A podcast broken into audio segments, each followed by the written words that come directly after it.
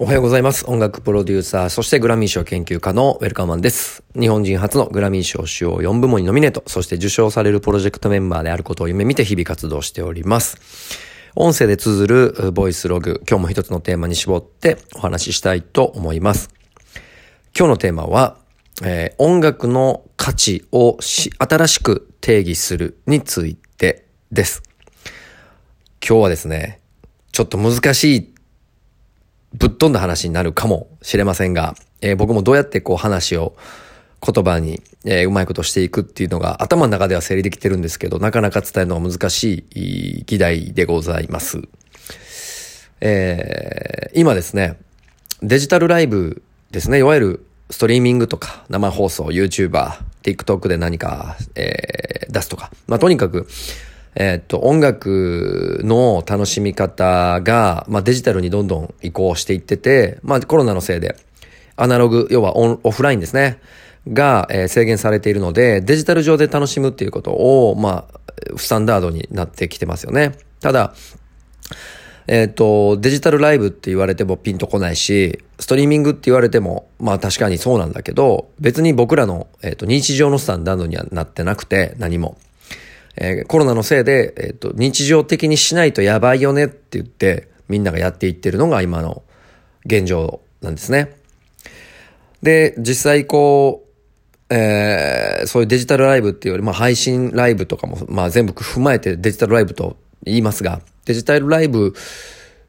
をやるにあたって、まあいわゆるコストがかかっサーバーの問題とか、えっ、ー、と、いわゆるいろんな問題が、あの、カメラの問題とか、えー、クオリティの問題とか、えー、そこに関わってくるスタッフの問題。まあ、とにかくいろんな問題があって、デジタルライブっていうのはまだまだ未開拓地だし、えっ、と、オンラインチケットとかって言って、チケットは売ってますが、決して、うん、ビジネスモデルとしては、あの、儲ける話ではなく、今をしのいでいるような、えー、現状であることは間違いないと。で、そこからフォートナイトの、えー、トラビス・スコットだったりとか、ビリー・アイリッシュの、えー、デジタルライブだったりとか、えー、いろんな方面でね、え成功事例がポツポツポツポツ出てきて、あの、今から、あの、デジタルライブっていうのを新定義していこうという段取りなんですね。で、ここと、もう一つ僕の本体であるレコード会社的な考え方、レコード会社の人間として考えていく、もう一つのライブっていうところではない、楽曲、曲ね、えー、レーベルとか、まあ、いわゆるアーティストとしての曲の価値っていうのも、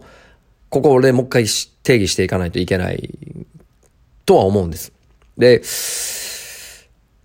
えっ、と、実はこのデジタルライブと、ライブをする、音楽のライブをするっていうことと、曲の価値を新定義するっていうことは、僕結構ここイ、イコールなんですよ。いわゆる音楽業界的に言うと、えー、イベント、イベントをするのはイベンター、プロモーターと言われる人。音楽を作る人たちは、レーベルとかインディ、えっ、と、レコード会社の人だ。えー、ここってもともとは、全然線は離れていてて、イベントするプロと音楽を作るプロというのは別だったんですね。がしかしですね、このデジタルの進歩と、あとはもうテクノロジーの進歩も合わせて、えっ、ー、と、ここはね、もう一緒になってきてるような感じ、一緒になるって言ったらちょっと違うんですけど、えっと、考えないといけない、定義していかないといけない価値は一緒なんです。これ説明シングな。一緒なんです。で、えー、っと、そこでデジタルライブの話を一回置いといて、じゃあ、えっと、音楽、曲の価値についてちょっと考えてみようということを、えー、やってみるとですね、今まで CD にパッケージングして3000円で売るとかね、フルアルバムにしてメジャーやったら、あとは4曲入り1000円にして売るとか、まあ、えー、ダウンロードしてもらうストリーミングの再生回数によって、えー、っと、いわゆる原版印税が入ってくる、著作権印税が入ってくるっていう、まあ、モデルなんですけど、えー、っと、音楽は、えー、デジタル化していくんだけど、音楽の価値は絵画的なとこに行かないといけないと思うんですよ。要は、バスキアの映画何千万で売れましたとか、えっ、ー、と、ああいう世界ですよね。何億か。えー、絵画の世界っていうのは歴史的絵とかもそうですし、例えば、えっ、ー、と、あ、えー、ごめんなさい。絵の方は僕正直知識があんまりないんでわからないんですけど、文化として、えー、その人が一生懸命書いた作品は、えっ、ー、と、その人が値段を決めて、えー、その作品の素晴らしさに感銘を受けた人が、いいねで買っていくってことですよね。その人が決めた値段で買っていく。でも音楽って今までいいねで販売されてなかったんで、なんか定義がなんとなくあって、だいたい CD だったら32曲入りソニー、あの、ソニーとかユニバーサルとかワーナーとか出てる分はフルアルバムで3000円ぐらいなんだろうなっていうのは世の中の風潮、流れとして、音楽ビジネスの流れとして定義されていたんだけども、ここはちょっと変えていかないといけなくて、一曲の価値を決めるのはあなたです、みたいな。そういう新しいこう音楽に対しての価値をつけて、キャッシュポイントをつけて、えっ、ー、と、音楽自体のブランドを上げていかないと、うんと、AI が作る BGM で、えー、常にオリジナルが、えー、流れている AI BGM みたいなものが世の中には、えー、溢れてくるのはもう見えているのでね、近い将来。そうなった時に、えっ、と、例えば僕が好きな音楽がヒップホップだったとして、えっ、と、AI がアルゴリズムをバーッと引っ張ってきて、えー、っと、AI 作曲家がですね、僕の今、え、っと、データを吸い取ってですね、かっこいいヒップホップオリジナル即興で作っちゃうみたいなね。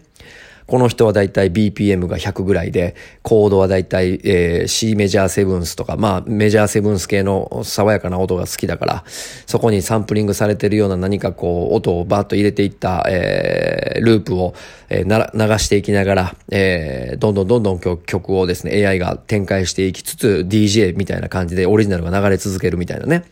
こういうことは起きる、いますよね、どう考えても。起きてくる、ちょっと未来すぎる未来すぎるかな。起きてくるんですよ。で、考えたときに、一曲の価値を、えー、例えば100万円で売るとか、1000万円で売るとか、なんかそういうところに、えー、っと、音楽の価値を持っていかないと、えー、まあ、ゲームやアニメや映画や、えー、エンタメの他の競合エンタメにえー、負けていくんじゃないかなというふうに思っています。だから、えっと、デジタルライブもそういう意味ではまだ定義されてなくて、オンラインチケットで収益を出すのか、投げ銭なのか、うん、それともその、見た人が感動した分、いい値段を、なんかこう、チケットの値段を自分で決めてやるのかとか、まあ、いわゆる音楽を文化として考えると、そういう意味では、支援とか投げ銭とか、まあ、うん、そういう価値をね、あの、その人にとっての感動して、音楽で感動してくれた人の価値で、えー、文化として音楽は成長していかないと、今までの、えー、ビジネスのキャッシュフローとか、今までのビジネスの考え方だと、もう確実に音楽は映画やアニメやゲームに負けちゃう。で、AI 作曲家が牛耳ってくると、余計にその需要はなくなってきて、えー、しまうなという危機感をなんとなく僕は感じているので、デジタルライブの、えー、キャッシュポイントと、えっ、ー、と、楽曲の価値のキャッシュポイントっていうのを、えー、このストリーミング時代にもう一回定義しないといけないし、そこにビジネスチャンスをすごく感じています。うん、まあ、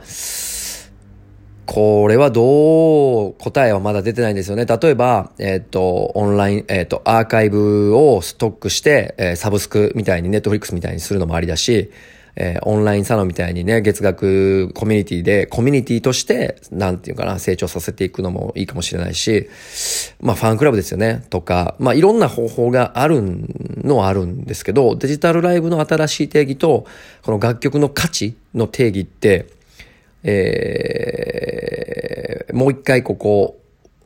をイコールさせる、まあイコールにはならないんだけど、定義するタイミングとしては最高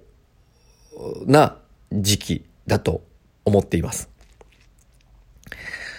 まあ、ここにどれぐらいの問題定義を皆さんがされているのかわからないんですが、僕は非常にここは重要だなと思っていてて、4年前から配信アプリをやってますってよくここのラジオトークでも言うんですけど、まあ、YouTuber がいけ、いけるなと思ったのが12年前ぐらいで、えっ、と、でからま配信アプリが世の中の当たり前になるなと思ったのが大体4年前ぐらいで、今定義しないといけないところはもう、えっ、と、音楽が生きていく道はダイレクト支援みたいな、えっ、と、価値をつけてそこに、えー、評価してくれる人が、えー、それなりの金額を、えー、出して、えー、楽曲を、まあ、楽しんでくれる、うん、みたいなところにしかもう最後の術はないんですよね。ただそれが、どういう風な言い回し、例えば今だと投げ銭とか言っちゃいますけど、投げ銭っていう言葉じゃなくて、もっとクラウドファンディングでもなくて、もっと、うん、新しい言葉で、もっとこうクリーンで、もっと文化を守っていくような、えー、フレーズが、えー、キーワードが、まあ、言葉がですね、出てきて、えー、内容としては基本投げ銭っぽいことなんだけども、えっ、と、そのこと、新しいその言葉が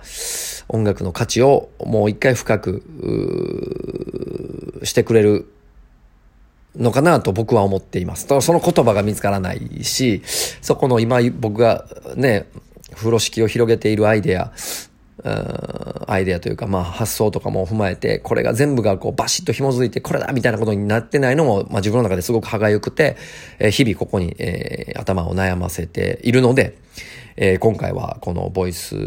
ログでですね、ちょっと自分の、えーとメモ程度にアウトプットしてみました。はい。ということで、えー、ちょっと難しい話をしてしまいましたが、えー、しかもこうね、なんか着地点もまだフラフラしてるような状態で決まっていないんですが、ぜひなんかこう参考にしてもらえたら嬉しいなと思います。以上、ブラッシュミュージックのウェルモウェルカムモンでした。